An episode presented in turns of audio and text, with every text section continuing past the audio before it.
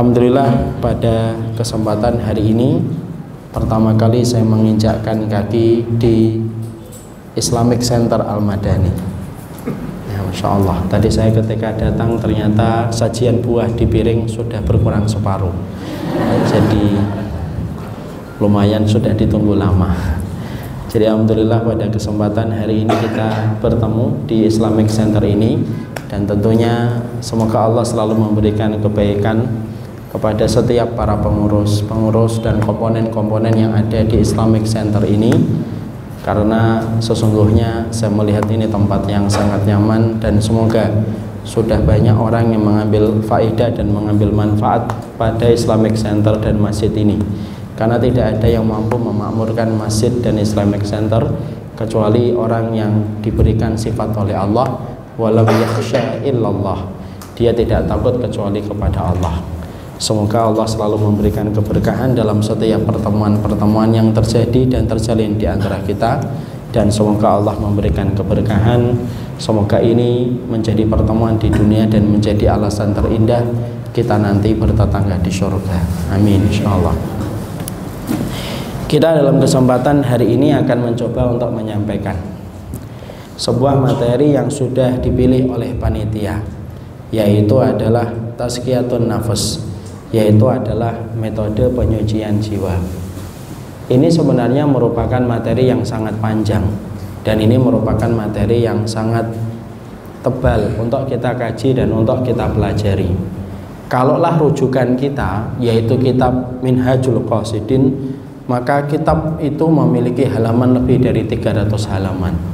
Dan kalau kita kaji maka tidak butuh tidak cukup waktu 2 jam bahkan dua tahun dan 20 tahun belum tentu cukup selesai.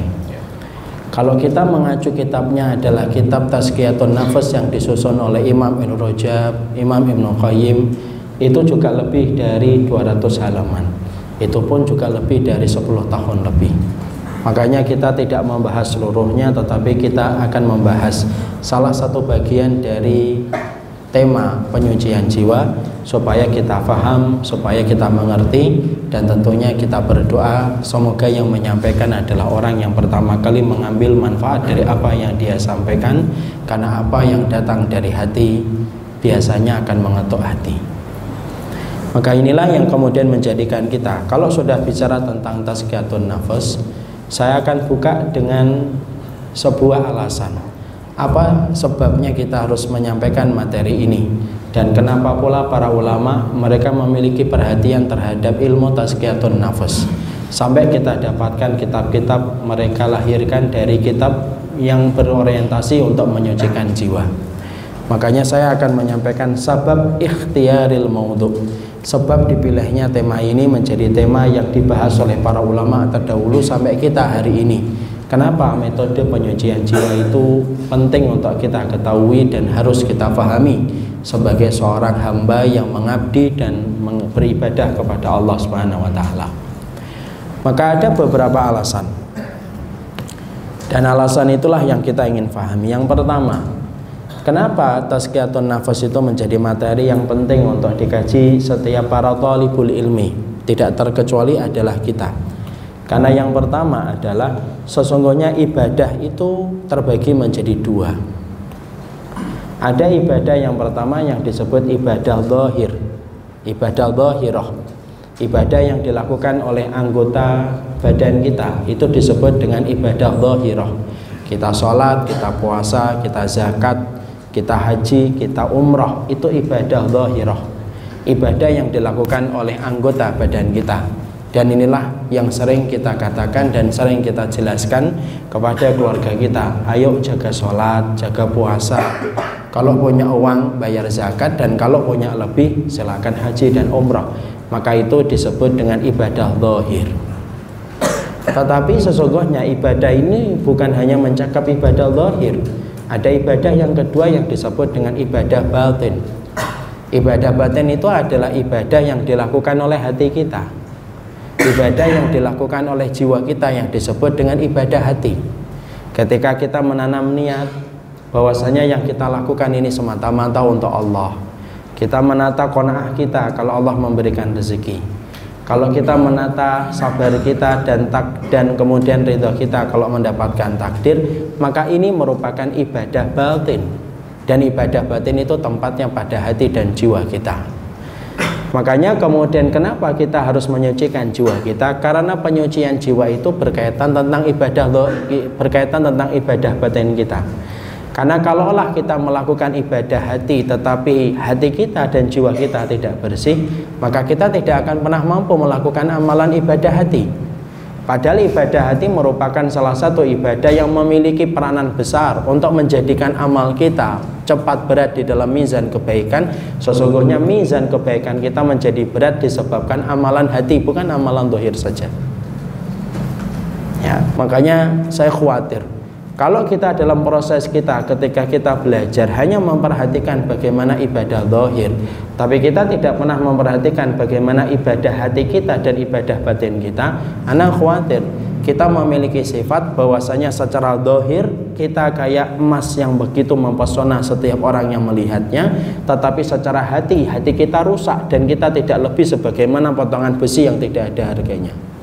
Karena kalau ibadah dohir kita bagus tetapi ibadah hati kita rusak Ibadah dohir kita itu akan rusak pula kalau ibadah hati kita rusak. Kalau tidak percaya kalau Bapak sholat sampai satu hari seratus kali rekaat yang kita laksanakan Dari sholat sunnah mutlak, dari sholat sunnah rawatib Hatta sholat fardu yang kita lakukan.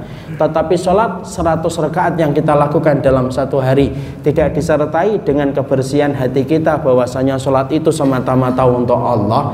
Ada niatan yang kita miliki selain dari niatan selain Allah Maka seratus kali kita rekaat pada sholat kita tidak ada manfaatnya di sisi Allah. Kenapa? Karena niat yang kamu tanam pada hatimu tidak tertuju hanya kepada Allah.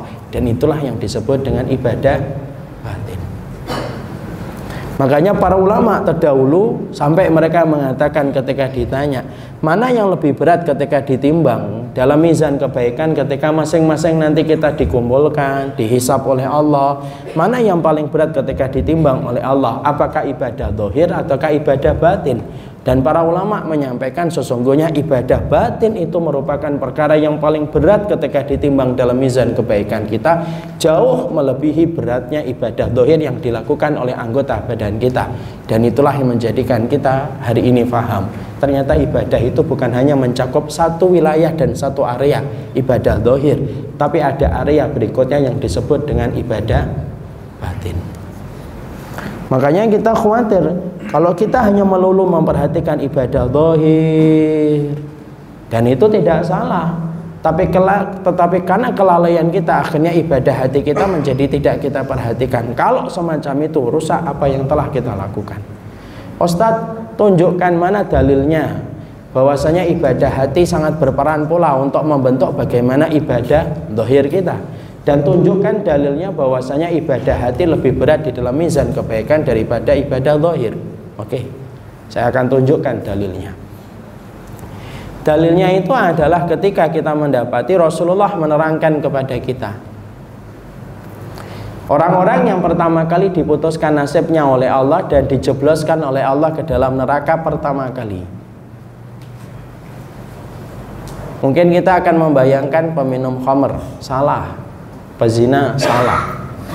Mungkin kita akan membayangkan pembunuh, salah. Tapi ternyata Rasulullah mengatakan dalam satu riwayat Muslim yang disampaikan dari Abu Hurairah, Rasulullah itu bersabda, "Inna awalan nasi yugda yaumal qiyamati salasatun."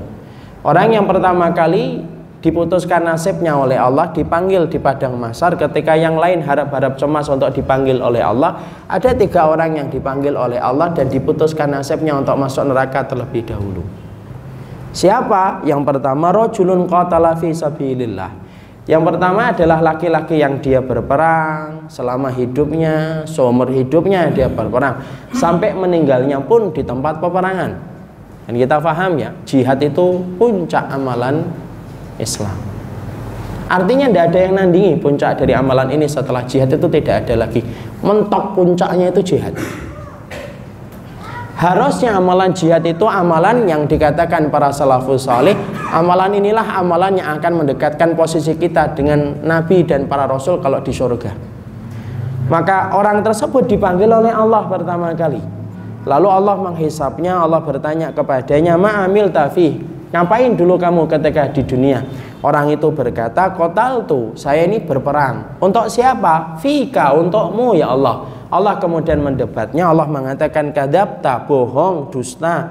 Sesungguhnya kamu berperang itu supaya kamu disebut pemberani dalam setiap peperangan yang kamu ikuti."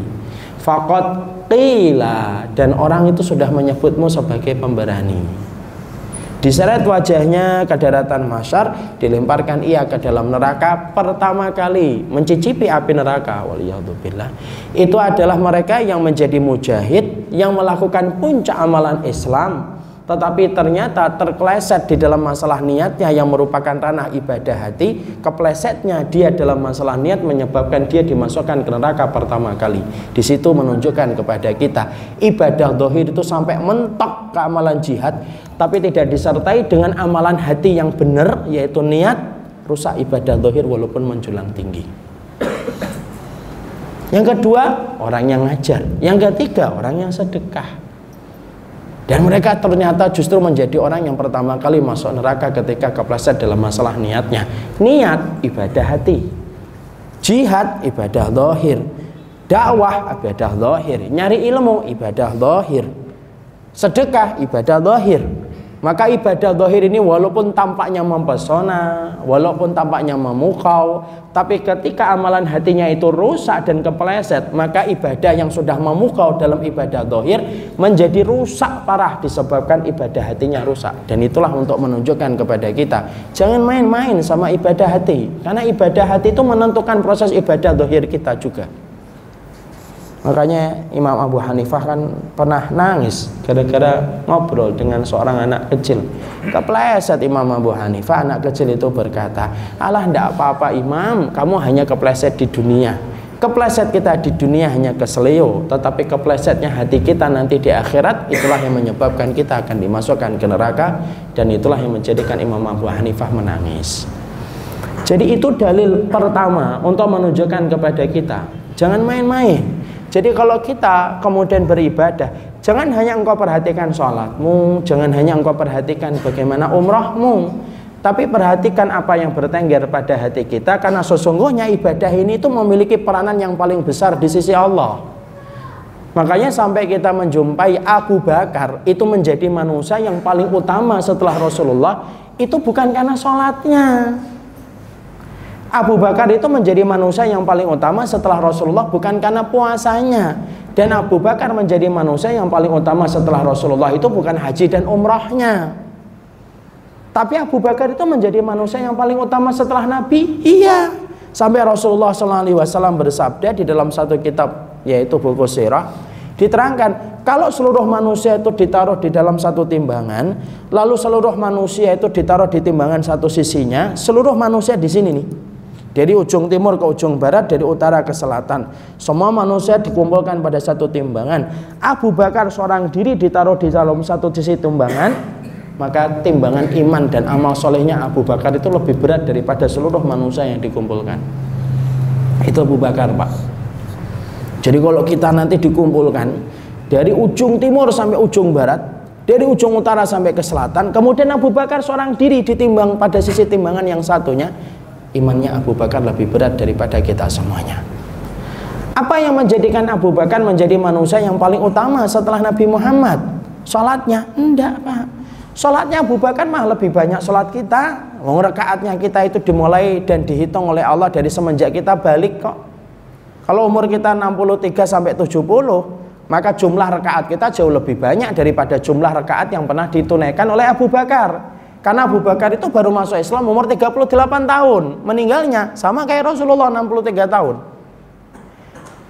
Or, yang menjadikan Abu Bakar itu menjadi manusia utama setelah Nabi bukan karena puasanya. Puasanya Abu Bakar baca sirah. Puasanya Abu Bakar hanya 11 kali, Pak. Seumur hidupnya. Karena kemudian disyariatkan puasa pada tahun 2 Hijriah. Maka Abu Bakar itu hanya 11 kali melaksanakan puasa. Bandingkan dengan kita, saya umurnya 39. Kalau menurut KTP. Kalau menurut Samsung 27 biasanya. Kalau Oppo nah 31 biasanya. saya ini kalau misalkan 39 lalu kemudian balik saya itu adalah 12 tahun berarti saya telah diberikan kesempatan Ramadan 27 kali itu dua kali lipat lebihnya daripada puasa yang pernah ditunaikan Abu Bakar tapi apakah kita bisa mengatakan keimanan kita lebih tinggi daripada keimanan Abu Bakar? Oh, enggak, Ma. Sepakat kita ini, walaupun kita kemudian berkata amal kita banyak, amalmu tidak akan pernah mampu nandingi keutamaan amal Abu Bakar. Lalu apa yang menjadikan Abu Bakar menjadi manusia yang paling utama setelah Rasulullah? Perhatikan apa yang dikatakan oleh Imam Ibn Rajab. Ma faddalallahu Abu Bakar bi salatihi wala siyamihi wala sadaqatihi walakin ma waqara fi qalbihi. Rasulullah Allah itu menjadikan Abu Bakar menjadi manusia yang paling utama setelah Nabi Muhammad bukan karena sholatnya, bukan karena puasanya, bukan karena sedekahnya tapi Abu Bakar menjadi manusia yang paling utama setelah Rasulullah itu karena yang bertengger di hatinya. Ketika dia berkata dan berbuat tidak ada yang dia tuju kecuali Allah. Itu amalan hati, Pak. Jadi amalan hati itu luar biasa. Kadang-kadang kita melihat Rasulullah mengatakan dalam satu hadis yang sahih, nanti kamu akan melihat penduduk surga. Kamu menyangkanya dia penduduk surga, padahal penduduk neraka. Kok bisa? Karena amalan berarti ya rusak. Kan ada di situ kan. Kamu akan melihat seseorang yang kamu sangka dia penduduk surga padahal dia penduduk neraka dan kamu akan melihat orang yang kamu sangka dia penduduk neraka padahal dia penduduk surga. Kenapa? Itu dibedakan dengan amalan hati. Bukan berarti semuanya amalan hati terus kita tidak mau melakukan amalan dohir loh ya. Tidak sholat, enggak. Yang penting hatinya enggak. Ini saya khawatir orang Pulau Gadung itu mengambil kesimpulan sepihak kadang-kadang sebagaimana saya diputuskan sepihak sama Instagram. Nah, sedikit cerita sedikit. Maka bukan begitu tapi amalan hati itu berpengaruh besar pada kehidupan kita ketika beribadah kepada Allah. Makanya yang paling besar kedudukannya untuk ditimbang oleh Allah itu adalah amalan hatinya. Makanya maaf ya Pak kalau kita nanti ngecek di YouTube Kadang-kadang kita ngelihat di YouTube ada orang yang penampilannya tidak sekhusyuk ustadz-ustadz kita. Jenggotnya nggak sepanjang ustadz-ustadz kita, jubahnya nggak sekhusyuk, nggak sepanjang ustadz-ustadz kita. Tapi kenapa kok mereka meninggal dalam kondisi sujud kayak yang di Tebet? Ada yang meninggal ketika khutbah, ada yang meninggal ketika sedang menghafalkan Quran dan membaca Quran.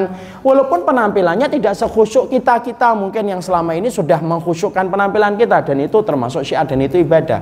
Bukan berarti itu tidak penting-penting.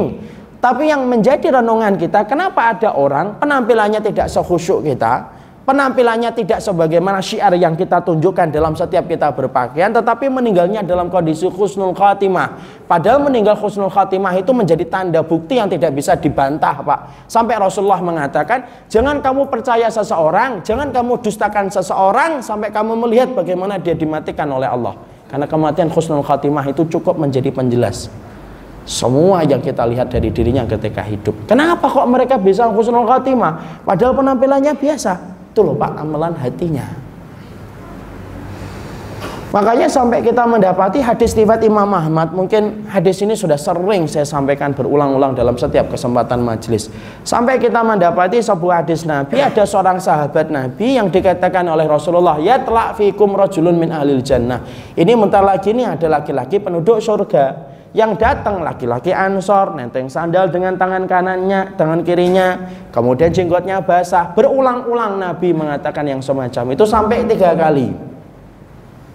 Sampai kemudian ada seorang sahabat yaitu Abdullah bin Amr bin As putra dari Amr bin As. Penasaran kenapa laki-laki Ansor ini ditunjuk oleh Nabi sebagai penduduk surga diulang-ulang oleh Nabi sampai tiga kali. Lalu kemudian diikuti, kemudian dia nginap di rumahnya, ternyata kita dapatkan malamnya dia tidak tahajud, siangnya juga biasa.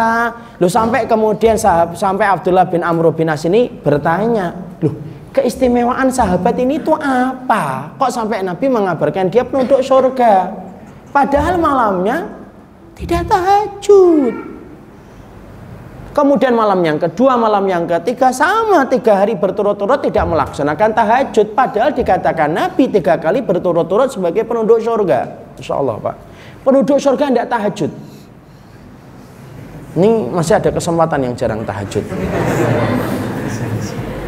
Makanya kemudian akhirnya kita mendapati bagaimana ketika Abdullah bin Amr bin As berkata, "Loh, kamu itu dikabarkan oleh Nabi sebagai penduduk surga, tapi aku ketika menjumpai malammu, menjumpai siangmu, kamu itu kayak sahabat yang lainnya. Tidak ada yang istimewa dari perbuatan yang kamu lakukan. Tapi kenapa Nabi itu telah menas dirimu sebagai penduduk surga?" Orang itu berkata, karena hatiku tidak pernah hasad kepada orang yang beriman, tidak pernah benci sama orang yang beriman, tidak pernah ingin mendolimi orang yang beriman dan setiap mereka mendolimi aku maafkan kesalahan mereka. Maka Abdullah bin Amr berkata, itulah amal yang menjadikan dirimu ditinggikan oleh Allah jauh daripada yang pernah dilihat oleh manusia karena kebersihan hatinya ketika mencintai orang yang beriman. Itu amalan hati, Pak, mencintai orang yang beriman itu. Itu bukan amalan dohir. Makanya inilah yang menjadikan kita anak khawatir kalau kita tidak paham bahwasanya pembagian ibadah itu ada dua, kita fokus untuk melihat ibadah dohir kita tetapi kita tidak pernah memperhatikan ibadah hati kita. Maka kasarnya jangan-jangan ibadah dohir kita kayak walinya Allah tetapi ibadah hati kita kayak walinya seton. Kalau sholat jangan tanya khusyuk, benar, sunnah, tapi hatinya itu benci sama setiap orang, tidak pernah ikhlas. Kalau sudah semacam itu, rusaklah nasib kita di akhirat ketika ibadah hati kita tidak tertata sebagaimana yang disampaikan oleh Rasulullah. Makanya kita bahas ini supaya kita paham kenapa pembicaraan tentang tazkiyatun nafas itu menjadi penting. Karena sesungguhnya pembicaraan tentang tazkiyatun nafas itu pembicaraan tentang ibadah yang bisa menjadi shortcut jalan pintasnya kita ke surga yaitu ibadah hati kita ketika kita memiliki hati yang bersih sebagaimana yang diinginkan oleh Allah. Makanya kan hadisnya sangat terkenal. Innallaha la duru ila suwarikum wala duru ila walaki duru ila qulubikum. Allah itu tidak pernah lihat itu gambaranmu, penampilanmu, tapi yang Allah lihat itu hatimu. Dan itulah tempatnya kita menjalankan ibadah hati. Jangan dikira pak orang kalau sudah solih berarti dia ibadah hatinya baik? Belum tentu. Siapa yang ngomong kayak gitu? Ibnu Zauzi kenapa dia ngomong kayak gitu karena dia pernah mendapatkan bukti langsung apa buktinya yaitu adalah ketika Ibnu Zauzi pernah melihat seseorang tua selalu sholatnya di soft pertama pak Lalu kemudian tiba-tiba pada soft yang pertama itu dia tidak pernah ketinggalan di soft yang pertama. Maka kemudian ketika dia selalu sholat di soft yang pertama, tiba-tiba dia diuji oleh Allah putranya meninggal dunia. Apa yang dikatakan olehnya? Dia bersenandung, mengecam dan mencela takdir yang dia dapatkan. Kenapa ya Allah engkau berikan kepadaku takdir dengan kematian anakku? Dia menggugat takdir. Padahal menggugat takdir itu termasuk salah satu dosa besar. Di situlah Imam Zawzi berkata Belum tentu orang yang ahli ibadah itu menjadi orang yang tertata hatinya Sampai dia betul-betul menempa hatinya sebagaimana hati yang diinginkan oleh Allah dan Rasulnya Makanya jangan sampai kita ini karena tidak paham fokus ibadah lohir diperhatikan. Dan itu memang kewajiban bukan salah. Tapi ketika fokus dan konsentrasi kamu pada ibadah lohir menjadikan kamu tidak memperhatikan ibadah hatimu rusak Pak.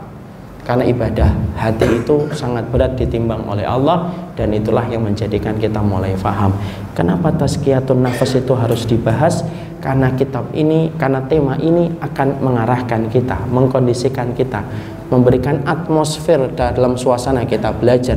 Hatimu ini loh yang dijaga. Bukan hanya sholatmu bukan hanya puasamu tapi kondisi hati kita ketika beribadah kepada Allah. Ini alasan yang pertama kenapa tazkiyatun nafas itu penting. Yang kedua yang kita harus memahami kenapa tazkiyatun nafas itu menjadi tema yang cukup penting yang kedua adalah karena sesungguhnya tidak ada organ tubuh yang paling cepat lelah dan paling cepat letih kecuali hati kita, Pak. Dan ini harus dibersihkan. Dan cara membersihkan itulah yang dibahas di dalam tema-tema tazkiyatun nafas. Karena organ tubuh yang paling cepat kotor itu mana? Hati. Maaf ya kalau Bapak dan Ibu saya tanya, mana organ tubuh yang paling cepat kotor? Kalau kita menjawab wajah. Nah, itu berarti kita korban iklan. Maksudnya wajah itu harus dibasahi dengan sabun-sabun tertentu supaya bersih. Salah. organ tubuh yang paling cepat kotor dan organ tubuh yang paling cepat lelah itu hati karena apa? karena sesungguhnya hati kita ini penglihatan hati itu lebih tajam daripada penglihatan mata coba kalau kita kenalan baru kenalan sama orang Assalamualaikum nama antum siapa? Tak langsung hati kita kerja wah orang ini kayaknya begini orang ini kayaknya begini orang ini kayaknya begini itu hati lelah dia pak ngerespon tiap waktu itu dan dia cepat kotor. Kenapa? Karena sesungguhnya setiap paparan dosa itu yang pertama kali terkena dampaknya itu hati kata Nabi. Makanya kalau kita melakukan dosa yang sangat berubah dalam kondisi tubuh kita itu yang berubah bukan wajah. Orang kalau melakukan dosa itu tidak dikasih jerawat satu, enggak. Tapi orang kalau melakukan dosa itu dikasih satu titik. Titiknya di mana? Pada hatinya. Dan sesungguhnya hati selain dia berpotensi untuk menjadi paling cepat kotor, hati itu paling cepat lelah. Kenapa? Berubah-ubah terus. Makanya kenapa hati itu dalam bahasa Arab disebut dengan kolbun. Kenapa kok hati disebut kolbun? Lisur hati ingkila biha. Karena cepat berputar-putar dan berbolak-balik. Itu hati. Contoh ya, kadang-kadang kalau kita baru kenalan sama orang gitu, pagi-pagi dia cerita, sukses mengelola bisnis online. Omsetnya hampir 100 juta per hari. Maka kita pagi langsung mengatakan wah kelihatannya saya bisa mengikuti jejaknya.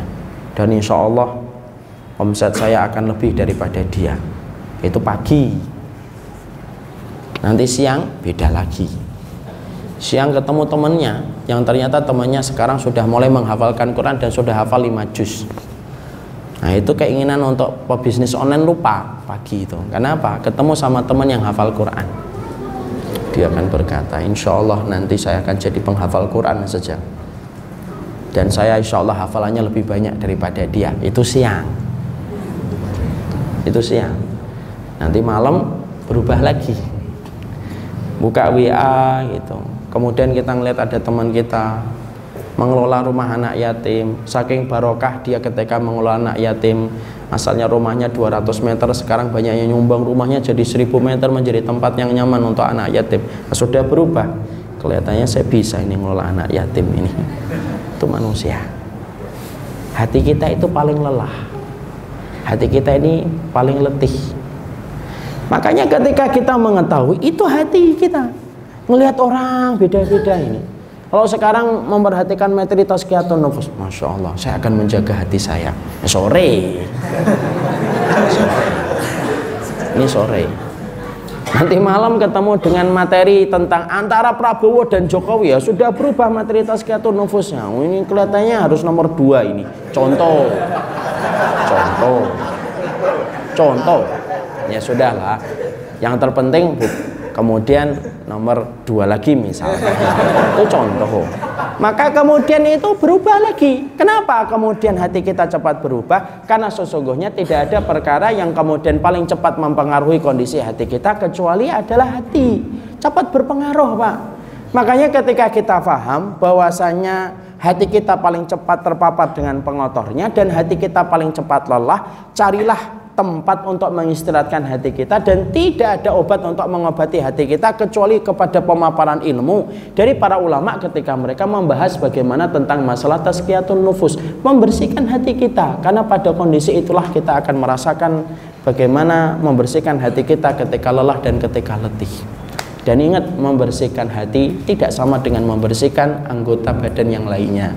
Karena membersihkan segala sesuatu itu beda-beda. Membersihkan handphone berbeda dengan kita membersihkan piring. Membersihkan piring berbeda dengan kita membersihkan kamar mandi. Membersihkan kamar mandi berbeda dengan kita membersihkan mobil. Ah, itu ada caranya masing-masing. Kalau kita samakan antara membersihkan mobil dengan membersihkan handphone rusak pak handphone kita. Ya kita samakan membersihkan piring dengan membersihkan handphone. Rusak handphone kita. Kayak hand, kayak laptopnya seorang ustadz sahabat saya itu. Anaknya itu ketika ngelihat bapaknya selalu bawa laptop gitu. Anaknya kasihan. Kok laptopnya Abi jarang dicuci ya gitu. bapaknya tidur pak. Diambil laptopnya dicuci dimasukkan ember dicuci kayak nyuci baju. Cuci gitu. Sudah bersih dikeringkan kemudian dikasih handuk diletakkan. Bibi dibangunkan. Bi. Atif nama anaknya itu Atif. Atif sudah nyuci laptopnya Abi. Jadi Abi nanti kalau pakai sudah bersih wangi. Pokoknya langsung kaget. Ketika dihidupkan sudah tidak hidup sudah tamat riwayat handphone apa laptopnya. Nah, itu salahnya gitu. Sama kalau membersihkan handphone membersihkan HP tidak sama dengan kita membersihkan lainnya maka sama pula. Sesungguhnya membersihkan hati jangan sampai salah. Makanya kenapa tazkiyatun nafas itu menjadi materi yang penting untuk kita bahas dalam kehidupan kita menjadi tolibul ilmi? Yang kedua karena sesungguhnya pada materi dan pada tema itu kita akan tahu bagaimana cara membersihkan hati kita mengkondisikan hati kita mengkondisikan jiwa kita supaya diridhai oleh Allah. Dan sungguh Pak menjaga kesucian hati dan jiwa itu pekerjaan yang tidak pernah mengenal cuti, tidak pernah mengenal istirahat, pekerjaan itu selama hayat di kandung badan maka kita diperintahkan untuk menjaga hati kita setiap waktunya dan setiap saatnya. Karena apa? Itu jauh lebih berat dari semua ibadah yang kita lakukan pada perkara-perkara yang lainnya. Salah menyebabkan rusaknya kehidupan kita. Makanya saya masih ingat, Bapak-bapak dan Ibu masih ingat sekitar 10 tahun, 20, 10 tahunan yang lalu lah ada gelombang artis-artis yang saat itu pergi ke padepokan meninggalkan hingar-bingar dunia keartisan mereka. Sampai kemudian mereka pergi ke padepokan. Mereka niatnya bermeditasi. Mereka ingin meditasi. Mereka pergi ke padepokan yang dulu kita itu bingung di padepokan itu apa saja yang dilakukan oleh mereka. Ternyata mereka menyampaikan kami bermeditasi tapi ternyata setelah beberapa tahun barulah terungkap satu persatu. Ternyata di tempat padepokan itu justru malah terjadi banyak kerusakan sampai terjadi yang perzinahan di tempat yang mereka anggap itu menjadi tempat mereka bermeditasi. Di situlah kita paham membersihkan hati harus benar formatnya. Aturannya harus benar dan tidak ada tempat yang paling baik untuk membersihkan hati kita kecuali adalah pada ilmu yang disebut dengan tazkiyatun nafas itu alasan yang kedua. Alasan yang ketiga, para ulama lalu menyebutkan kenapa kita ini harus membicarakan tentang masalah konsepnya hati. Yang ketiga, karena sesungguhnya pada hati kita itu terdapat surga, Pak. Karena sesungguhnya di dalam kehidupan dunia ini ada surga dan surga itu tempatnya pada hati kita. Jadi kalau ada orang yang mengatakan surga dunia itu kalau melihat penampakan dan pemandangan dan fenomena yang indah, salah. Ada yang lihat pantai bening, bersih, kita mengatakan inilah surga dunia. Salah. Surga dunia bukan pada pemandangan. Surga dunia bukan pada fenomena-fenomena indah yang kita jumpai. Salah. Tetapi namanya surga dunia itu terletak pada hati. Mana dalilnya antum bisa mengatakan sesungguhnya di dalam kehidupan dunia ini ada surga dan surga itu ada pada hati kita? Perhatikan perkataan dari Imam Ibn Taimiyah ketika Ibn Taimiyah itu berkata, "Inna fil jan inna fid dunya la jannatun man lam yadkhuluha lam yadkhulil jannah fil akhirah." Sesungguhnya di dunia ini, sesungguhnya di dunia ini ada surga Siapa pun yang tidak pernah mencicipi surga di dunia maka dia tidak akan pernah memasuki surga di akhirat. Ketika Imam Ibn Taimiyah mengatakan ini diberikan penjelasan oleh Imam Ibn Qayyim, muridnya beliau rahimahullahu taala. Beliau lalu menjelaskan apa itu yang dimaksudkan oleh Ibn Taimiyah dengan jannatun fid dunia, surga di dunia. Maka beliau berkata orang yang merasakan nikmatnya penghambaan mereka kepada Allah merasakan khusyuknya hati mereka ketika beribadah kepada Allah merasakan kebahagiaan yang mereka rasakan ketika mereka menjadi hambanya Allah maka itulah yang disebut dengan surga di dunia. Dan itu letaknya pada hati kita. Dan kalau orang tidak pernah merasakan surga pada hatinya ketika di dunia Sampai Imam Ibn Taimiyah berkata, orang yang tidak pernah merasakan surga hati pada kehidupan di dunia, maka dia tidak akan pernah merasakan surga pada kehidupan di akhirat kalau kemudian dia tidak pernah merasakan surga hati pada kehidupan di dunia. Makanya surga hati itu ada atau tidak? Ada. Surga hati itu ada, Pak. Makanya kita menjumpai kisah-kisah luar biasa dari orang-orang yang mereka membuktikan betul bahwasanya dalam hati mereka itu terdapat surga ketika mereka sudah beriman sama Allah dan kisah itu betul-betul nyata. Makanya kalau kita membaca saya akan ambilkan contoh-contoh bahwasanya surga hati itu ada.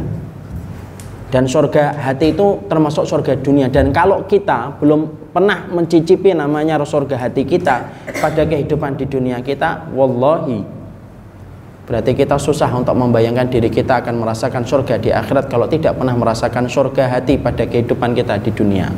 Saya ambilkan contoh Pak. Contoh-contohnya banyak. Ada salah satu sahabat wanita Nabi. Namanya Ummu Khonsa. Sebelum dia masuk Islam, Ummu Khonsa ini hidup pada kondisi jahiliyah. Dan ketika jahiliyah, termasuk Ummu Khonsa ini orang yang memobilisasi keluarganya supaya memerangi Nabi Keluarganya Ummu Khansa ikut dalam perang Badar. Dan dalam peperangan itu salah satu keluarganya Ummu Khansa itu meninggal dunia. Kakak tirinya Ummu Khansa. Berita ketika selesainya perang Badar, berita nyampe kepada Ummu Khansa kakak tirinya. Itu ternyata meninggal dunia pada perang Badar melawan Nabi. Maka Ummu Khansa menyesal luar biasa nangis, dia tepuk-tepuk pipinya, dia sobek-sobek bajunya, dia jatuh di dalam berbela sungkawa sampai berbulan-bulan. Padahal yang meninggal bukan kakak kandungnya tetapi baru kakak tirinya. Itu kondisi Ummu Khonsa sebelum dia mengenal iman. Setelah Ummu Khonsa akhirnya dengan kehendak Allah dia mendapatkan hidayah masuk Islam. Lalu kemudian Ummu Khonsa setelah masuk Islam maka Ummu Khonsa Masya Allah kemudian betul-betul merasakan nikmatnya iman. Sampai kita menjumpai Ummu Khonsa ketika terjadi peperangan jihad Ummu Khonsa membangun sebuah kemah. Dia kumpulkan empat putranya untuk ngumpul bersama dengan beliau. Ummu Khonsa berkata kepada empat putranya laki-laki ibu ingin supaya kalian besok ikut berperang membela kalimat Allah dan ibu ingin supaya kalian empat-empatnya tidak ada yang kembali dalam kondisi hidup kecuali kalian telah gugur pada peperangan. Mungkin kita akan menyangka Allah itu cuma lip service saja. Ternyata tidak. Pagi harinya satu persatu anaknya beliau pamit meninggalkan ibunya untuk berperang. Menjelang siang kurir dikirim kepada keluarga satu persatu yang meninggal keluarganya dalam peperangan tidak terkecuali Ummu Khonsa. Ummu Khonsa diberitahu oleh kurir empat putranya meninggal gugur di jalan Allah. Perhatikan, seorang wanita ditinggalkan empat putranya. Padahal kita paham ya musibah paling besar bagi seorang wanita itu bukan ditinggalkan suami. Tapi musibah paling besar seorang wanita adalah ketika dia menghadapi kenyataan anaknya meninggal dunia dan dia harus menabur tanah pada jasad anaknya. Itulah musibah paling besar. Tapi yang terjadi pemohon hanya meneteskan air mata. Dalam beberapa riwayat dijelaskan dia sempat sujud syukur ketika empat putranya sudah meninggal dunia. Dia akhirnya seorang diri pak sampai dia meninggal dunia dan tidak ada kegembiraan yang dia paling besar rasakan kecuali dia mendapati empat anaknya sudah dibeli oleh Allah di dalam peperangan. Itu surga hati pak kalau kisah ini kita lihat di film, ah, mungkin kita akan mengatakan fiktif. Kalau kisah ini pernah kita lihat di drakor, drama Korea, lah kita pasti mengatakan ini rekayasa. Kalau kisah ini kita pernah lihat di Bollywood, alah apalagi Bollywood pak, loncat aja bisa dibuat fiktif loncatnya mereka itu. Ninju sebelum kena ke muka sudah terlempar jauh, itu India.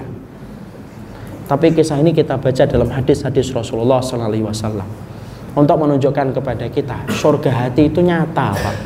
Dan itu bukan sesuatu yang dinamakan dengan rekayasa. Saya akan tambahkan ada seorang sahabat namanya Urwah bin Zubair.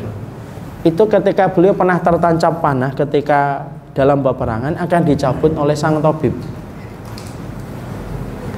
Ketika akan dicabut oleh sang tabib, maka kemudian beliau berkata, "Jangan cabut sekarang. Saya merasakan sakit pada panah yang menancap pada betisku ini." Tabib berkata, "Kapan saya akan mencabutnya?" "Nanti saja. Kalau saya sholat, silakan dicabut."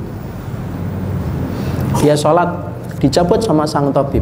Saking khusyuknya dia sholat, dia tidak merasa kalau panah itu sudah dicabut. Ketika dia salam, maka dia berkata, "Nazak tahu, sudah kamu cabut?" Tabibnya mengatakan sudah kami cabut Masya Allah. Saking khusyuknya dia dalam sholat panah yang nancap di betisnya itu dicabut tidak terasa. Dan ketika membaca dalam hadisnya riwayat muslim itu saya mikir panjang Masya Allah ya. Sekhusyuk apa itu ibadah dia dalam sholatnya itu? Sampai kemudian ketika sholat ketika panah dicabut dari badannya dia tidak merasa. Kita ini kalau sholat saja nyamuk belum apa-apa itu sudah gatal duluan gitu ya. Padahal nyamuknya belum ngapa-ngapain itu. Nyamuknya baru mengatur strategi dan rencana untuk itu kita sudah gatal duluan. Di situ kita paham, loh ternyata itu masya Allah itu. Saya pernah baca lagi di Palestina. Di Palestina itu saya pernah membaca ada seorang ibu diberitahu sama aku sama petugas dari negara Israel penjajah itu memberitahu anak dia yang ada di penjara itu mati di penjara dan akan dikuburkan secara rahasia oleh pihak Israel dan tidak dikembalikan kepada keluarganya. Loh, saya itu membaca dia kalau tidak salah di Hidayatullah itu. Itu kemudian ibunya bangun baru saja diberitahu anaknya meninggal dunia di penjara dan mayatnya tidak dikembalikan lagi ke dia dan akan dikuburkan secara rahasia oleh pihak Israel. Ibunya malah hari itu langsung membuat roti yang paling enak yang pernah dia buat. Setelah itu dibagi-bagi roti itu. Ketika ditanya kenapa kok kayak gitu bu? Karena anak saya sudah meninggal di tangan orang yang dibenci oleh Allah. Berarti anak saya berada pada jalan yang benar. Dan itu dibagi roti Kenapa kita dapatin hal semacam itu begitu nyata? Karena surga hati itu ada, akhi. Makanya ketika saya di surah itu salah satu tempat yang membuat saya itu Masya Allah. Orang Syam itu pantas kalau Nabi sampai mengatakan tuh bali ahli Syam. Beruntung betul orang Syam itu. Bapak Pak ya, kalau saya boleh berbagi dulu lima tahun yang lalu, enam tahun yang lalu ketika jadi relawan kemanusiaan di sana. Saya itu dapetin orang Syam itu rumahnya rusak, anaknya meninggal dunia. Bapak tahu nggak dikirnya apa orang Syam itu? Dikirnya orang Syam itu selalu akan mengatakan Allahu Karim, Allahu Karim, Allahu Karim. Allah Maha Baik, benar. Itu namanya Allahu Karim. Kalau yang ngomong Allahu Karim saya, ya wajar. Saya punya rumah kok. Saya punya kesehatan, saya punya handphone, kalau yang mengatakan Allahu Karim itu bapak dan ibu, ya wajar wong bapak mendapatkan apa yang bapak mau kok. Nanti malam mau makan nasi goreng bisa. Besok pagi nasi uduk bisa. Kita mengatakan Allahu Karim ya wajar, kita dapat kenikmatan kok. Tapi ketika yang mengatakan Allahu Karim adalah orang yang mereka itu anaknya sudah meninggal, ada yang di penjara, kalau di penjara itu tidak ngerti hidup atau mati, kalau hidup penjara mana, kalau mati dikubur di mana, tapi sampai mereka bisa mengatakan Allahu Karim itu kalau tidak memiliki surga pada hatinya tidak mungkin lisannya bisa mengucapkan Allahu Karim. Dan saya Pak demi Allah pernah di sana satu bulan itu, saya itu di sana itu betul-betul kemudian mendapati tidak pernah saya dapati ada orang yang betul-betul konsep ketika menerima takdir itu betul-betul ridho.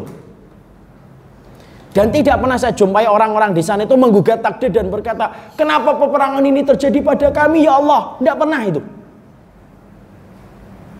Apa yang kita bisa bandingkan dengan kisah-kisah yang tadi saya sampaikan sebelumnya? Surga hati itu ada. Makanya Ibnu Taimiyah itu tidak mungkin salah. Ibnu Taimiyah itu tidak salah, walaupun dia mungkin salah karena punya ulama biasa. Tapi kemudian Ibnu Taimiyah itu berkata, "Inna fid dunya la jannatun Malam yadkhuluha lam yadkhulil jannah fil akhirah. Sesungguhnya pada kehidupan di dunia itu ada surga. Surga itu surga hati.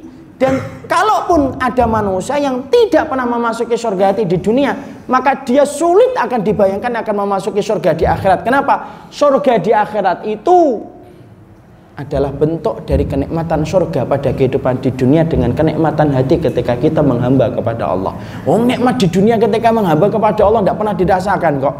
Membayangkan dirinya akan mendapatkan surga di akhirat. Pada surga di akhirat itu semua komponennya dari semua kenikmatan ibadah yang kita lakukan di dunia. Rumahnya kita Pak dari pintunya kita nanti rumah kita di surga, lantainya rumah kita di surga, atapnya rumah kita di surga. Itu semuanya didapatkan dari kenikmatan ibadah yang kita lakukan hanya menghamba kepada Allah. Dibangunkan itu kemudian ruangan dari sholat tahajud ikhlas yang kita lakukan dengan kenikmatan. Dibangunkan sebuah pintu dari puasa-puasa kita yang kita lakukan dengan kenikmatan dan rasa khusyuk. Dibangunkan semua bangunan kita di surga karena semua kenikmatan ibadah kita di dunia. Makanya betul kata Ibnu Taimiyah, orang yang tidak pernah merasakan surga pada kehidupan hatinya di dunia maka dia tidak akan mendapatkan surga dalam kehidupan di akhirat. Dan surga hati itu tempatnya di jiwa. Makanya kita khawatir kalau kita tidak pandai-pandai untuk menempa hati kita, jangan-jangan kita sebagaimana yang pernah disampaikan oleh Ibnu Jauzi. Aku melihat ada orang sholatnya tidak pernah luput dari sop yang pertama, bertahun-tahun dia sholat di sop yang pertama, tapi ketika diuji oleh Allah anaknya meninggal dunia, cepat sekali lesannya untuk berkata untuk menggugat takdir Allah padahal dia adalah orang yang tampak dalam penampilan dohirnya tidak pernah luput dari sop yang pertama dalam setiap sholat. Dan itulah yang kita khawatirkan kalau kita tidak menjaga hati kita.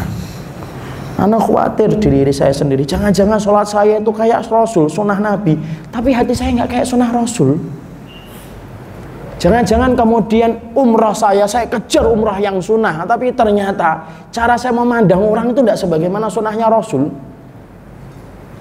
Jangan-jangan kita khawatir betul bahwasanya ketika sholat tahajud kita perhatikan tahajud kita yang sunnah, tapi ternyata jiwa kita tidak sebagaimana yang diinginkan oleh Allah dan Rasulnya. Itu yang menjadikan akan rusak kehidupan kita. Saya setelah menjelaskan itulah Pak tiga alasan besar Kenapa tazkiyatun nufus menjadi tema yang penting dalam kehidupan kita selaku tolibul ilmi? Karena sesungguhnya amalan hati pertama sangat berat ditimbang di dalam mizan kebaikan. Yang kedua, ini hati ini paling cepat kotor dan tidak ada tempat membersihkan hati yang kotor kecuali adalah pada majelis ilmu ketika membahas penyucian hati dan jiwa kita dan yang ketiga karena pada hati dan jiwa kita ada surga hatinya dan surga hati itu terletak bukan di tangan, bukan di kaki, bukan di pemandangan yang indah, tapi surga hati itu terletak ketika kita mendapatkan hati kita merasakan sukacita dan kenikmatan menjadi hambanya Allah. Sekarang Pak, saya karena tadi sudah menyampaikan tazkiyatun nufus itu temanya sangat luas, saya akan fokus kepada poin yang ketiga. Kenapa ya Ustadz? Banyak di antara kita tidak pernah merasakan nikmatnya surga hati. Lah ini harus kita pahami. Kalau hati kita ternyata setelah tadi kita mendapatkan penjelasan bahwasanya surga hati itu nyata adanya dan itu terletak pada hati kita. Pertanyaan kita, kenapa banyak di antara kaum muslimin tidak pernah merasakan surga hati pada hatinya dan tidak pernah merasakan surga hati pada jiwanya? Maka jawabannya simpel dan sederhana. Gagalnya manusia sampai dia tidak bisa merasakan surga hati pada hatinya dan pada jiwanya itu tidak lain disebabkan karena proses hatinya yang sakit, hati yang sakit yang menyebabkan gagalnya hadir surga hati pada jiwanya. Jadi kalau kita dapetin hati kita sakit, yo tidak bisa kita ngerasakan surga hati pada penghambaan kita kepada Allah. Kok bisa kayak gitu? Analoginya sederhana. Analoginya sederhana. Fisik, Pak. Kalau sehat, makan apa saja itu terasa nikmat. Kalau fisik kita sehat. Makan duku Palembang, ini duku Palembang atau Pulau Gadung ini. Kalau makan duku Palembang terasa nikmat. Kapan? Kalau fisik kita sehat. Makan jeruk nikmat. Kapan? Ketika kita sehat, Pak. Bahkan kita makan orek dan tahu sekalipun akan terasa nikmat ketika nasinya anget dikasih sambal itu pun terasa nikmat. Kenapa itu semua jadi nikmat? Karena fisik kita sehat. Coba kalau fisik kita sakit. Semua kenikmatan yang tersaji di hadapan kita tidak terasa nikmat walaupun harganya mahal. Kita misalkan disuguhi dengan kopi, teh, kopi susu, harganya 50 ribu per gelas. Tapi ketika kita lagi sakit, maka kenikmatan kopi susu 50 ribu tidak ada nikmatnya tetapi terasa hambar dan pahit. Kenapa? Yang salah bukan susunya, yang salah itu lidah kita yang sedang sakit. Kalau kita tiba-tiba disuguhi nasi goreng ataupun stik lah, stik abuba yang harganya 180.000 yang paling tinggi yang paling empuk yang well done Kemudian ketika kita lagi sakit ngincipin walaupun itu dagingnya empuk sekalipun, maka kita akan berkata ndak enak. Orang yang menyajikan itu mungkin jengkel. Loh ini itu steaknya mahal. Iya. Kenapa kamu mengatakan pahit padahal sudah dikasih saus, sudah dikasih garam? Bukan karena steaknya yang pahit tetapi karena badan kita yang sakit. Maka di situlah kita paham. Kenapa kenikmatan ibadah, keridoan kepada takdir yang harusnya menjadi surga hati kita dan menjadi muara kebaikan kita justru tidak pernah kita rasakan? Dan kita khawatir kalau kita tidak pernah merasakan surga hati pada kehidupan di dunia maka kita yang akan menyesal ketika tidak merasakan surga di akhirat. Maka pertanyaan kenapa kita tidak merasakan surga hati? Jawabannya simpel hati kita sakit Pak makanya sholat tidak terasa nikmat. Dikasih ujian terasa sesek dadanya. Dikasih dengan rezeki oleh Allah ketika kurang hilang rasa konaahnya. Kenapa? Hatimu yang sakit. Karena sejatinya ibadah itu harusnya memberikan kenikmatan pada penghambaan kita kepada Allah. Tapi ketika hati kita sakit kenikmatan penghambaan itu jadi hilang. Sebagaimana fisik yang sakit menjadikan kenikmatan makanan dan minuman itu menjadi hilang. Ya makanya ketika kita kemudian merasakan kalau kita memang sudah tidak merasakan surga pada hati kita berarti kita harus betul-betul untuk memperbaiki hati kita. Iya. Mengobati hati. Dan ternyata mengobati hati termasuk salah satu ranah di dalam dalam di dalam ilmu tazkiyatun nufus dan para ulama itu mengatakan kalau kamu ingin mengobati hati sekali lagi Imam Zauzi mengatakan mengobati hati yang sakit itu persis sebagaimana mengobati fisik yang sakit maka beliau mengambil perbandingan Ibnu Zauzi. Kalau kamu hatimu sakit, cara menyembuhkan hati yang sakit itu sama dengan mengobati fisik yang sakit. Nah, sekarang kita bedah dulu, ngobatin fisik yang sakit itu gimana? Kita ini kalau sakit, Pak, maka ikhtiar yang dilakukan oleh kita itu mendatangi dokter. Tabib ataupun dokter ketika kita datangi, biasanya dokter itu akan memberikan kepada kita tiga tahapan. Tiga tahapan.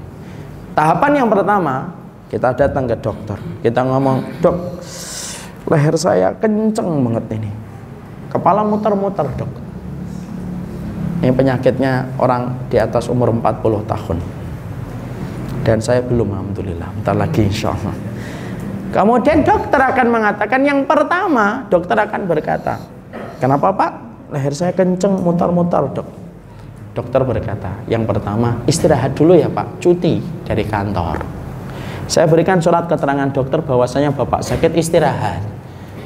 Tidak usah mikir kerjaan dulu, ditenangkan pikiran dulu pak. Karena penyakit itu pola pikiran yang terlalu berlebihan. Harus rileks, harus tenang hidup itu. Kemudian harus istirahat dulu. Misalkan pasiennya ngeyel. Saya tidak bisa istirahat dok. Saya ini orangnya workaholic. Terus saya tidak bisa istirahat dok. Besok saya tetap kerja dokter akan berkata ringan ya sudah pak kalau besok mati kabarin aja ya saya kenapa semacam itu karena kemudian disuruh istirahat dan mau istirahat sudah istirahat makanya kemudian kenapa kok ada rumah sakit tempat istirahat karena kalau di rumah istirahatnya itu kadang-kadang tidak istirahat melihat korden miring lurusin lihat piring kotor dikit cuci itu ibu-ibu kalau bapak-bapak sih mah korden miring tidak miring mah nggak akan diperbaiki. Tapi kemudian kenapa kita ada rumah sakit tempat kita istirahat? Kenapa? Orang sakit itu butuh istirahat karena kan kita sudah dapetin penyakit itu dua pola pikir dan pola hidup. Kalau orang Jawa tambah satu kakean pola. Nah itu orangnya Jawa. itu tambahan saja. Kalau kemudian oh, dokter itu selalu mengatakan penyakit itu dua. Kalau nggak pola pikir ya pola hidup. Udah itu saja pola makan. Nah, itu. Maka kemudian suruh istirahat, itu dokter. Itu yang pertama. Setelah itu dokter akan mengatakan yang kedua. Yang dirasakan apa Pak? Kencang lehernya, iya. Ini Bapak harus mulai meninggalkan pantangan. Makanan-makanan santan ditinggalkan ya Pak. Jeruan-jeruan ditinggalin. Kemudian makanan-makanan yang ternyata kolesterolnya tinggi dikurangin. Kalau bisa berhenti. Ngerokoknya berhenti Rokok itu hukumnya apa dok? Nah, rok, karena dokternya sudah ngaji, dokternya ngomong, ya itu haram, nah, itu karena sudah ngaji, karena sudah ngaji. maka ditinggalkan maka itu ninggalkan pantangan kalau dia tidak mau ninggalkan pantangan walaupun istirahat satu bulan tidak akan sembuh satu bulan datang lagi dok masih kenceng ini padahal sudah satu bulan sudah istirahat sudah istirahatnya tiga minggu saya lah itu makanan santai sudah ditinggalkan. Waduh nggak bisa kalau itu dok. Tidak bisa pak. Bapak selain istirahat harus meninggalkan pantangan. Itu yang kedua, dokter. Yang ketiga, dokter akan ngebom penyakitnya. Ngebom penyakit itu gimana? Disuruh istighfar, eh, apa, di, ngasih minuman, disuntik, dikasih obat, disuntik, dikasih infus itu ngebom penyakitnya. Nah, itulah insya Allah diharapkan dengan izin Allah akan menjadi sembuh. Itu kalau ngobatin fisik yang sakit, Pak. Ibnu Zauzi, masya Allah ya ulama itu luar biasa cerdasnya. Beliau mengatakan mengobati hati kita ketika hati kita gagal merasakan surga hati yang harusnya dirasakan oleh setiap orang yang beriman. Kok saya, kok bapak dan ibu gagal merasakan kenikmatan itu? Bahkan ketika kita baru diuji dikit langsung sempit dada kita, sesek dada kita. Maka sesungguhnya ketika itu kita merasakan persoalan berat. Bahwasanya hati kita sakit. Ternyata Ibnu Zauzi itu berkata mengobati Hati yang sakit itu sama dengan mengobati fisik yang sakit. Apa yang dilakukan pertama kali? Yang pertama, yang dilakukan kalau kita mendapati hati kita yang sakit, yang pertama sama kayak yang disampaikan dokter, istirahatkan hati. Mengistirahatkan hati itu ternyata berbeda dengan mengistirahatkan fisik, Pak. Kalau mengistirahatkan fisik di atas tempat tidur, kemudian pergi ke puncak, kemudian nyewa kotes di pinggir pantai kalau memang tidak takut dengan tsunami itu istirahatnya fisik tapi istirahatnya hati para ulama mengatakan istirahatnya hati tidak sama dengan istirahatnya fisik istirahat hati itu ada beberapa tempat pak makanya ketika hati kita hilang carilah hati kita pada tempat-tempat yang disebut sebagai peristirahatan hati dan para ulama sudah mengatakan itu karena apa? karena Hati kita itu lelah, Pak. Hati kita lelah. Ngikutin dunia itu, yang pertama kali merespon dunia itu hati, Pak. Coba kalau tiba-tiba kita ketemu alumni gitu ya, sama-sama reuni di sebuah sekolah, kita baru dengar teman kita. Kadang-kadang hasad kita timbul, yang kerja itu hati pertama kali, Pak. Lelah hati kita ini sebenarnya. Ngikutin dunia itu yang pertama kali ngikutin dunia itu apa? Hati. Makanya hati itu lemah betul. Dan yang ngikutin dunia itu kan terus berubah dan itu lelah, Pak. Makanya orang kalau ngelihat dunia itu kan Masya Allah ya. Dunia kan berubah-ubah Pak. Terus itu. Handphone dulunya kecil. Eh tebel. Kecil. Sekarang gede banget. Ya. Itu yang pertama kali kemudian merespon perubahan dunia itu hati. Makanya hati itu butuh istirahat. Makanya para ulama lalu mengatakan istirahatnya hati dalam beberapa tempat. Makanya di mana tempat istirahatnya hati? Pertama, para ulama mengatakan di majelis ilmu itu istirahatnya hati. Makanya kalau kita kemudian kita sudah merasakan hati kita yang semakin berat, yang pertama kali istirahatkan hatimu dan mengistirahatkan hati itu pada majelis ilmu. Karena kemudian dengan duduknya kita pada majelis ilmu, maka kemudian lelahnya hati ketika ngikutin dunia, sementara waktu ketika duduk pada majelis ilmu, kita istirahat dari merespon dunia, tetapi kita akan merespon tentang urusan surga dan akhirat. Makanya kata Handolah dalam satu riwayat yang sahih, Handolah itu berkata, "Ya Rasulullah, kalau kamu di dekat kalau kami di dekat engkau, terbayang surga dan neraka." Tapi kalau kami pulang ke rumah, bayangan surga dan neraka itu hilang. Lalu berganti dengan bayangan keluarga-keluarga kami. Lalu Rasulullah mengatakan, "Sa'ah, sa'ah, semua itu ada waktunya." Tapi dari hadis itu akhirnya kita paham, dekat dengan Rasul, dekat dengan majelis ilmu itu mengingatkan kita tentang surga dan neraka. Makanya orang kalau duduk di majelis ilmu itu pasti Pak kualitas hidupnya akan berbeda dengan orang yang tidak pernah duduk di majelis ilmu. Dan tempat kita mengistirahatkan hati sementara waktu itu di majelis ilmu. Makanya kalau sudah di majelis ilmu, istirahatkan semua perangkat yang bisa menjadikan kita terkoneksi dengan dunia. Kenapa? Itu loh yang menjadikan barokahnya dalam mencari ilmu hilang. Makanya saya masih ingat betul itu. Ada seorang sahabat Nabi itu ketika ngaji sama Rasulullah itu digigit kala jengking. Lalu seorang sahabat tuh ngingetin,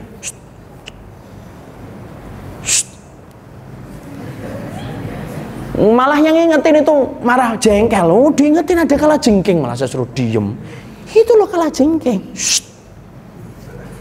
Lu sampai selesai pak, lu sampai selesai kajian itu, setelah Rasulullah menutup kajian itu, itu kakinya bengkak, itu kala jengkingnya baru diambil dibuang. Dia ngomong sakit ya, oh yang sahabat yang ingetin ngomong. Lu aku udah ingetin dari tadi kok. Tahu nggak jawabannya apa Pak? Dan ini riwayat sering dijadikan sandaran oleh para ulama tentang adab di dalam majelis ilmu. Sahabat itu berkata, saya tidak mau menyibukkan pikiran saya dengan urusan-urusan yang remeh ketika perkataan Allah dan Rasulnya sedang diperdengarkan dan sedang disampaikan untuk memberikan nasihat kepada hatiku. Makanya Pak, makanya sampai saya itu kalau di majelis-majelis saya yang sudah lama-lama gitu, sudah kayak keluarga gitu, saya tidak perbolehkan ada makanan dan minuman. Karena di sini baru sekali belum keluarga. Jadi saya belum bisa mengatakan tidak boleh dimakan dukunya. Karena dukunya sudah habis separuh tadi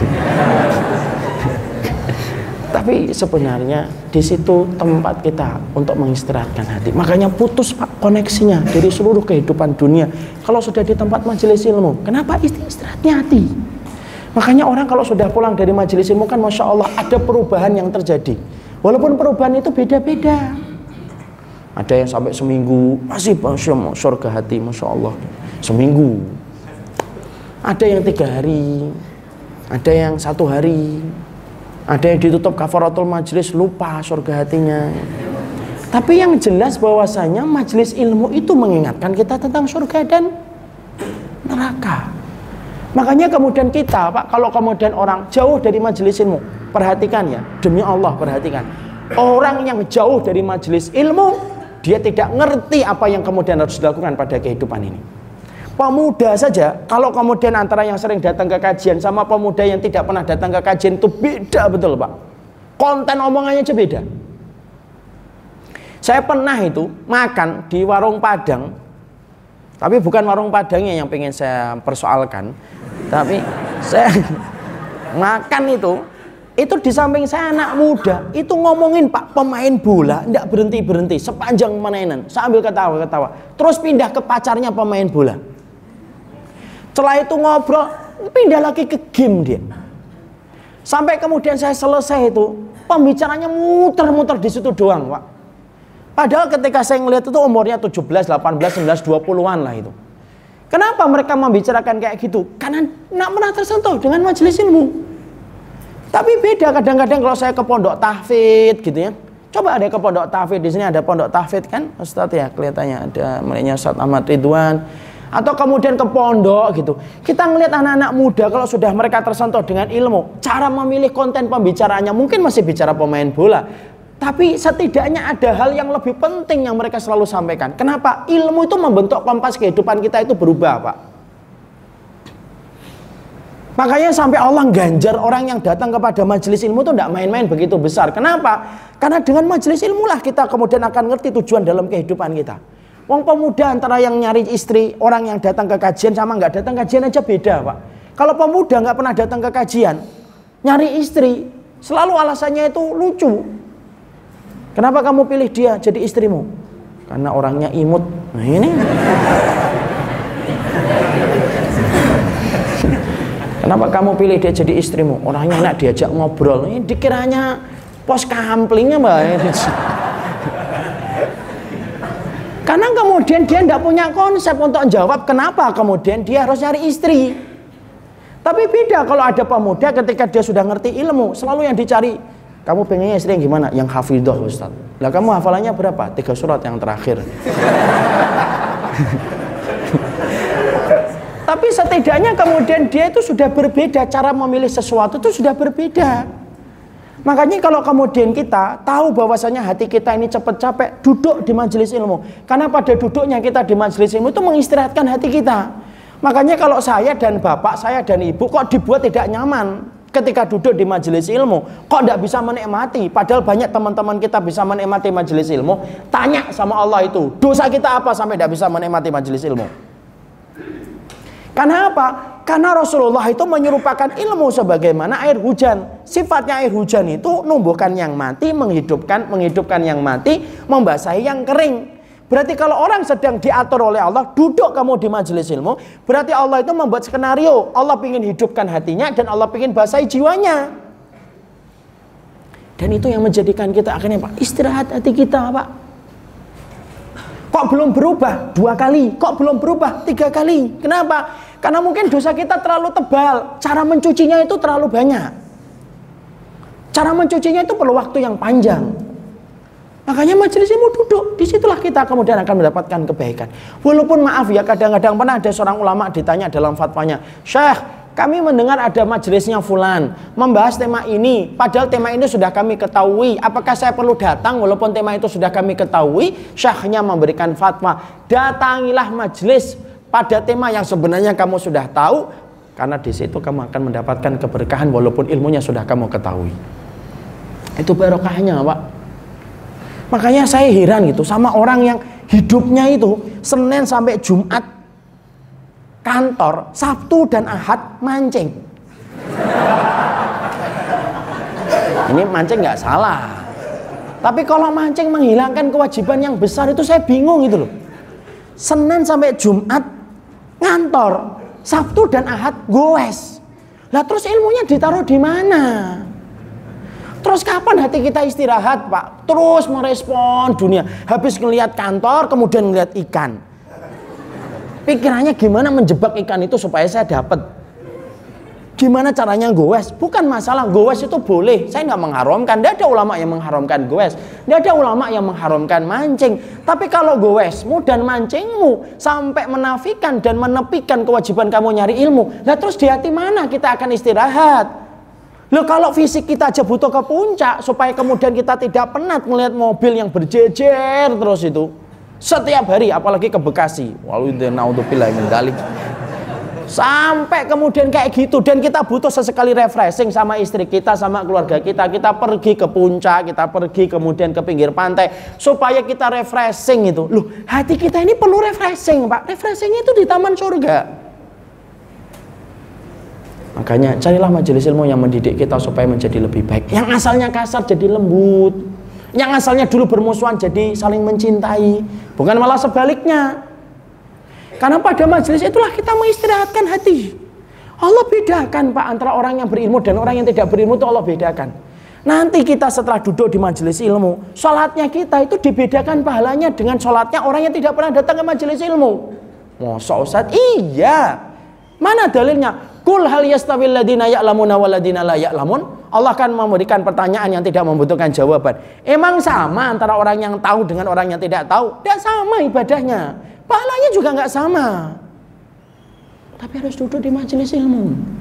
Majelis ilmu yang menjadikan kita itu ahlaknya juga baik. Bukan menjadikan kita menghujat, bukan menjadikan kita mencela orang, Bukan menjadikan kita menyesat-nyesatkan orang dengan gampang. Bukan itu yang kita cari. Majelis ilmu tempat mengistirahatkan hati supaya hati kita tambah bersih ketika melihat orang lain. Supaya kita menjadi tambah tawaduk ketika mendapatkan ilmu. Supaya menjadikan kita lebih rendah hati dari ketika kita mendapatkan ilmu. Di situ istirahatnya hati kita. Ya, tentunya jangan terlalu sering juga. Majelis ilmu ketika menjadi tempat istirahatnya hati jangan terlalu sering. Sehari empat kali itu tidak disarankan. Sehari dua kali. Kenapa Ustadz nggak boleh sering-sering? Saya lagi semangat ini. Saya baru hijrah. Bahkan saking ininya saya baru hijrah Ustadz. Kok hijrah akhi? Hijrah itu Indonesia. Kalau bahasa Arabnya hijrah. Saya tuh pengen kajian itu sehari itu lima kali. Alah ndak usah. Justru ndak sunnah. Mana dalilnya itu ndak sunnah? Yaitu ketika Rasulullah SAW itu eh ketika Abdullah bin Mas'ud ditanya buat kami diajarin sehari itu tiga kali? Lu Abdullah bin Mas'ud jawab laisa kada mana Rasul. Rasulullah tidak pernah ngajarin kayak gitu. Sudah sehari sekali sini aja. Minim sehari tiga hari sekali. Cukup pak. Kenapa kok terlalu sering? Tidak boleh Ustaz. Lu namanya minum obat kalau terlalu banyak pak. Disolatin kita malah suruh minum obatnya tiga kali ya. Minumnya 30 kali insya Allah kita dikafani dan disolatin itu. Makanya jangan terlalu banyak. Kenapa majelis ilmu tidak terlalu sering kita datangi dan dimakrohkan oleh para ulama untuk terlalu sering? Para ulama mengatakan karena sesungguhnya jiwa kita punya rasa bosan makanya khutbah Jumat itu yang paling baik panjang atau pendek? Tuh langsung jawab pendek Kenapa kok pendek? Karena kalau terlalu lama, Pak, bosen orang. lama-lama pada batuk-batuk ini itu makanya saya khawatir nih kalau ini terlalu panjang ada yang batuk-batuk tapi moga-moga batuknya karena makan duku Palembang aja makanya kemudian jangan terlalu sering. Sama nanti bapak dan ibu kalau sedang berusaha untuk hijrah dengarkan kajian itu kalau sudah dengarkan kajian dua jam nanti naik ke mobil sudah ndak usah ayo bi. Setelah lagi YouTube bi yang lain bi. Gitu. Alah sudah gunakan ngobrol dengan suaminya ngobrol tentang anak. Nanti pulang habis isya tidak usah ngobrol lagi tentang ilmu dulu ngobrol tentang keluarga. Kenapa? Supaya memberikan efek rasa rindu yang tidak pernah pupus ketika kita tidak terlalu terforsir kepada majelis ilmu. Tapi bukan itu alasan. Nanti sebulan sekali. Kok sebulan sekali itu gimana hati kita hidup? Ya minimal satu hari satu satu hari maksimal dua kali. Tiga hari sekali itu sudah ini. Kalau satu satu bulan sekali masya Allah pak. Terlalu banyak racun yang disedot dan akhirnya ketika di majelis ilmu akhirnya di majelis ilmu karena sudah terlalu banyak racunnya susah ngobatinya. Hanya tidur di majelis ilmu bangun-bangun kafaratul majelis kan itu akhirnya berbahaya. Itu yang kedua. Itu yang pertama. Yang kedua para ulama mengatakan tempat istirahatnya hati yang kedua itu yaitu adalah di tempat orang solih. Makanya kita butuh sama orang solih. Kita punya, kita miliki supaya kita mendekat kepada circle orang-orang solih. Kenapa orang solih itu dibutuhkan? iya pak, tidak ada orang yang beriman sendirian di atas muka bumi ini kecuali dia butuh teman Nabi Musa saja memerlukan Harun Nabi Ibrahim memerlukan Ismail Nabi Isa memerlukan kaum Hawariyun. Rasulullah memerlukan Abu Bakar. Kita pun perlu orang solih, Pak, yang mengingatkan kita dengan cara yang baik, mengingatkan kita dengan akhlak yang baik. Maaf ya, ini boleh ditiru, boleh tidak. Saya itu kalau pertemanan itu saya memiliki beberapa ring. Ada ring pertama, ada ring dua, ada ring tiga, ring empat, ring lima. Itu saya bagi sesuai dengan interaksi saya kepada jamaah dan teman-teman saya sendiri. Teman saya pun saya bagi menjadi lima ring. Ada teman yang saya tempatkan di ring lima. Tapi ada teman yang saya tempatkan di ring pertama. Ketika saya melihat akhlaknya baik. Makanya Pak, kalau ada seorang sama-sama mahasiswa dia di Madinah, di Fakultas Syariah dan di mana pun, kalau dia itu lesannya terjaga, tidak gampang yang satin, saya pasti akan bersahabat sama dia. Ring pertama saya ini ada jamaah-jamaah juga yang saya sudah dekat sama mereka dan sudah bonding, sudah kayak keluarga. Ada jamaah-jamaah saya karena sudah perjalanan lama, sudah kayak keluarga bagi saya. Kalau mereka sudah minta apa pun itu, selalu saya dahulukan mereka karena saya melihat kebaikan mereka, keimanan mereka dan khidmahnya mereka. Sama dengan teman saya ini. Dan di circle yang pertama, ring pertama itu saya punya orang solih, Pak. Saya datang, saya belajar, Belajar itu tidak harus selalu dengan mengatakan kalau Allah wa kalau Rasul duduk di majelisnya mereka, duduk ngobrol, membicarakan tentang keluarganya mereka itu masya Allah itu kayak air itu bersihkan hati kita. Makanya sampai-sampai Allah itu saking senengnya kita itu berteman sama orang solih sampai dikasih pancingan sama Allah. Apa pancingannya? Kalau kamu mati disolati 40 orang solih yang tidak berbuat syirik sama Allah, kamu dapat syafaat. Itu pancingan dari Allah. Cari orang solih. Kalau kita tidak pernah punya teman orang solih, maaf lo ya, kasarannya, Allah itu mencondongkan kita dengan sebagaimana kecondongan jiwa kita. Kalau jiwa kita ke dunia, mungkin teman-teman kita ya dunia, tapi kalau kecondongan jiwa kita ke akhirat, pasti Allah pertemukan dengan kita orang solih, Pak. Dan kalau sampai nanti kita meninggal dunia, kok disolati 40 orang solih yang tidak pernah berbuat syirik sama Allah, Bapak akan mendapatkan syafaat dari mereka itu. Syafaatnya mereka. Coba. Dicek itu handphonenya, jangan-jangan 40 orang soli itu ndak ada.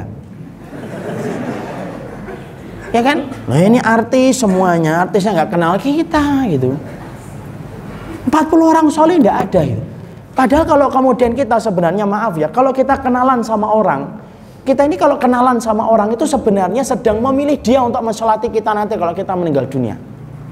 Tapi tidak usah ngomong loh pas kenalan loh ya. Sebenarnya itu saya kenalan dengan kamu supaya kamu enggak usah gitu tapi 40 pak 40 itu yang saya katakan betul-betul soli loh dia faham yang ketika dia sholat jenazah itu dia ngerti bacaannya dia faham cara membacanya bukan hanya muslim tok yang betul-betul mukmin. Dia ketika sholat Allahu Akbar dia ngerti rakaat ruku apa takbir yang pertama baca apa takbir yang kedua baca apa kehidupannya menjauhi dosa besar. Nah di situlah yang disebut dengan orang yang soleh dan itulah yang kedua mengistirahatkan hati kita kepada orang soleh dan maaf kalau kita sudah berteman sama orang soleh itu harus menjemput bola tidak bisa nunggu kita harus menjemput bola, makanya saya tuh punya waktu bulanan, kadang-kadang datang ke pondok saya di Boyolali, datang pak dua hari, tiga hari, ngeliatin ustadz-ustadz yang dulu mendidik saya menjadi anak tangga pertama saya ketika belajar ilmu syari, kehidupan mereka ngobrol, mereka cerita tentang anaknya, mereka cerita tentang anak-anak mereka yang kemudian ini, itu membersihkan hati kita. Kenapa? Nadrul mukmin ilal mukmin yajlul qalbah. Fudal bin Iyad mengatakan orang mukmin kalau bertemu dengan orang mukmin itu membersihkan hatinya. Itu yang kedua, mengistirahatkan hati. Dan ini masih panjang Pak, tapi saya nggak teruskan karena memang waktu kita yang terbatas. Yang kedua, setelah kita mengistirahatkan hati, yang kedua apa? Meninggalkan pantangan. Pantangannya itu apa? Dosa Pak. Dan masing-masing dari kita itu pasti akan diuji oleh Allah dengan dosa yang berbeda-beda. Ada orang yang diuji orangnya itu dengan apa? Interaksinya dengan lawan jenis. Dia selalu kalau dalam masalah itu dia gagal. Nah, itu dosanya. Ada yang diuji dengan masalah harta. Kalau dia berinteraksi dengan lawan jenis, dia bisa terjaga. Tapi kalau sekali kemudian tergoda dengan harta, dia susah untuk kemudian terjaga. Setiap dari kita itu diuji oleh Allah dengan dosa-dosa yang kita punya kapasitas kelemahan di situ. Tapi tinggalkan dosa itu. Karena dosa itu meninggalkan kenikmatan kita di dalam ibadah. Makanya saya tutup eh, apa saya sampaikan sebuah kisah nyata. Ada seseorang laki-laki yang baru menikah beberapa bulan datang kepada Imam Syafi'i dia berkata, saya pertama kali nikah itu, saya mendapati istri saya itu cantik betul. Tapi setelah beberapa bulan kecantikan istri saya hilang. Imam Syafi'i berkata, Tal, sini kamu. Kamu pengen istrimu kembali cantik? Iya. Simple, sederhana. Tundukkan pandanganmu satu bulan saja. Jangan memandang lawan jenismu kecuali terpaksa. Satu bulan saja, jaga pandanganmu. Setelah itu nanti kita ketemu kembali setelah satu bulan. Pisah itu. Satu bulan ketemu lagi sama Imam Syafi'i. Imam Syafi'i berkata, gimana? Masya Nuka, gimana urusanmu dengan istrimu? Masya Allah, istri saya sekarang cantik kembali sebagaimana pertama kali saya menikahinya. Imam Syafi'i kemudian tersenyum. Sebenarnya istrimu itu tidak pernah berubah. Tidak pernah berubah. Tapi ketika kamu menikah, lalu kamu tetap masih biarkan pandanganmu untuk mendarat kepada landasan-landasan yang haram, kepada wanita-wanita yang haram yang sebenarnya tidak boleh kamu pandang. Kamu pandangi mereka, kamu nikmatin itu, pandangan-pandangan itu. Lalu kemudian kamu bayangkan dari wanita-wanita yang kamu pandang itu, setelah kamu berusaha menikmati yang haram, Allah cabut kenikmatan yang halal. Allah campakkan kenikmatan pada yang haram. Akhirnya istrimu menjadi biasa. Tapi ketika kamu berusaha taat kembali, kamu tundukkan pandanganmu disertai dengan komitmen kamu tidak memandang mereka kecuali terpaksa, maka ketika kamu berusaha meninggalkan kenikmatan pada yang haram, Allah ambil, Allah campakkan kembali kenikmatan pada yang halal. Itulah yang terjadi ketika kamu melihat istrimu. Yang haram itu ninggalkan kenikmatan yang halal, Pak. Maaf ya. Orang yang dengerin musik itu mungkin nggak bisa nikmatin Quran Orang yang minum khamr tidak bisa dia nikmatin yang halal.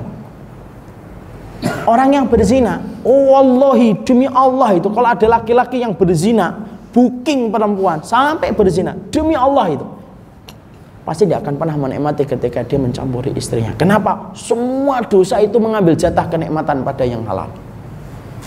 Jadi kalau kita bertanya, kenapa malam kita itu malam tidak bisa bangun? Simple. Kamu nggak ninggalkan yang haram di waktu siang, Allah cabut kemampuan kamu untuk bangun di waktu malam. Itu kata para ulama. Kenapa Quran kok tidak kemudian kita nikmatin itu? Karena kamu masih menikmati semua perkara-perkara yang sebenarnya kamu tahu itu haram dan tidak ada manfaatnya. Kamu nikmati setiap membaca, mendengarnya sampai Allah tinggal sampai Allah cabut kenikmatan pada yang halal. Dan itulah yang kedua. Kenikmatan haram kalau sudah dinikmati itu menjadikan kenikmatan halal itu tidak akan pernah kita jumpai dalam perkara surga hati. Itu yang kedua. Yang ketiga dibom pak penyakitnya yaitu dengan istighfar dan taubat. Taubat dua rakaat, sholat dua rakaat. Kapan saja sholat dua rakaat itu? Siang boleh, malam boleh, kecuali pada tiga waktu yang diharamkan oleh Allah. Pada waktu matahari terbit tidak boleh sholat. Pada waktu matahari tepat di atas kita tidak boleh kita sholat. Pada waktu matahari tenggelam tidak boleh sholat. Tapi di lain tiga waktu itu kita sholat taubat. Sholat taubat. Ingat dosa kita pernah meninggalkan. Sholat ngambil wudhu sholat dua rakaat banyak sedekah pak. Sedekah itu menghapuskan dosa sebagaimana air menghapuskan dan memadamkan api. Istighfar yang banyak. Dan istighfar itu cepat untuk membersihkan hati kita. Itulah yang menjadikan kita memahami. Itulah yang disebut dengan surga hati. Jadi makanya kalau saya dan bapak hari ini pada hati kita belum nampak itu surga hati. Kita sering merasa sesak dada kita sering kita mendapatkan jatah rezeki yang berkurang kita marah-marah. Tidak ada kenikmatan dalam penghambaan kita. Mari kita cek kembali. Mungkin hati kita yang sakit dan tahapan mengobati hati yang sakit ada tiga. Dan itulah yang termasuk salah satu pembahasan dalam tazkiyatun nufus. Barakallahu fikum. Ini yang dapat saya sampaikan dalam pertemuan hari ini Semoga Allah memberikan keberkahan kepada kita. Semoga yang khusyuk bukan hanya fisik kita, tetapi jasad kita, tetapi hati kita pun khusyuk. Semoga Allah memberkahi dengan kebaikan. Mohon maaf mungkin untuk sementara ini saya tidak membuka tanya jawab karena terbatasnya waktu saya harus bergegas dengan janji yang sudah saya sepakati lain kali kalau memang Allah menakdirkan kita berjumpa kembali kita akan perluas dengan tanya jawab yang lebih lapang waktunya insya Allah senang sekali bisa datang ke Islamic Center Madani dan tempatnya sangat nyaman sekali dan insya Allah ternyata saya baru tahu kalau di Pulau Gadung itu dingin ya karena ternyata AC-nya banyak. Semoga Allah memberkahi semuanya dan memberikan kebaikan. Subhanakallahumma wa bihamdika asyhadu an la ilaha illa anta astaghfiruka wa atubu ilaik. Assalamualaikum warahmatullahi wabarakatuh. Minum dulu Pak. Ya, sekolah khair Bapak. Insyaallah